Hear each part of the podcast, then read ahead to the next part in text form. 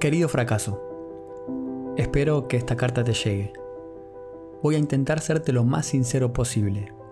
No me interesa saber cómo estás y prefiero ahorrarme las cordialidades.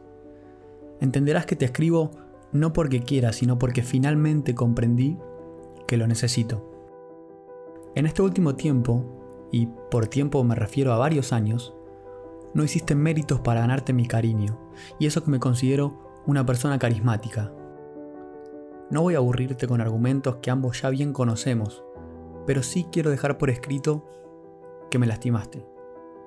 Me lastimaste mucho, fracaso. Me lastimaste mucho y lo que es peor, me hiciste lastimar a otros. Hay algo que me molesta de tu forma de actuar y es lo estúpidamente fácil que lo haces. No te significa esfuerzo. Ni siquiera pensás en sorprenderme, siempre es igual.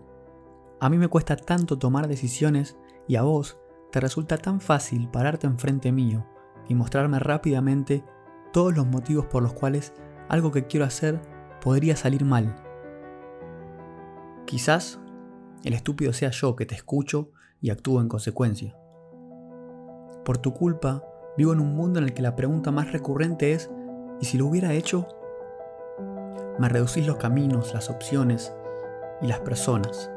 Estoy cansado de que lo hagas por miedo a enfrentarte, me alejé de amistades, hice cosas que no quería hacer y en vez de equivocarme y aprender, terminé únicamente por equivocarme y no obtener nada a cambio.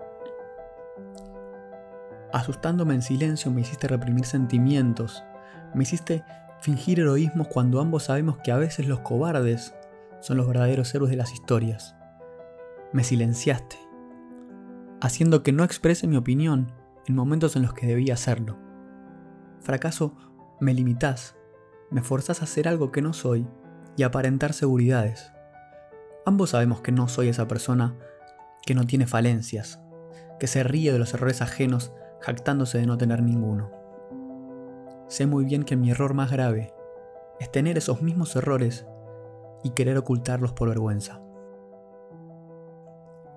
Cuando se apagan las luces y ya no hay maquillaje, Vos y yo sabemos que lo único que queda es un iluso soñador a secas.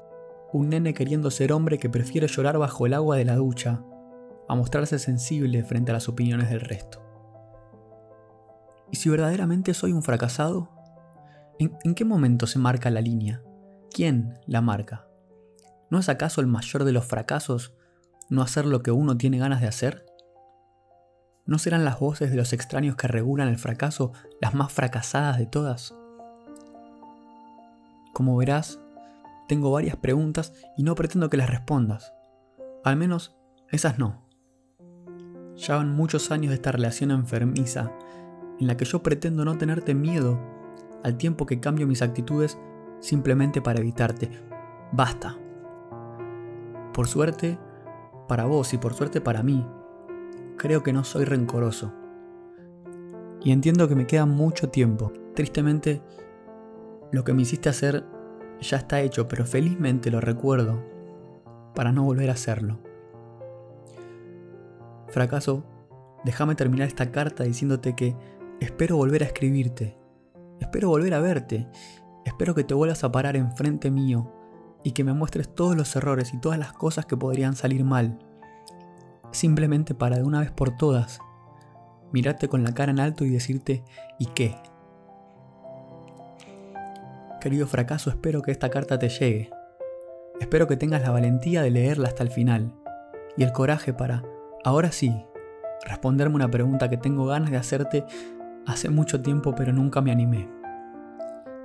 Querido fracaso, ¿querés ser mi amigo?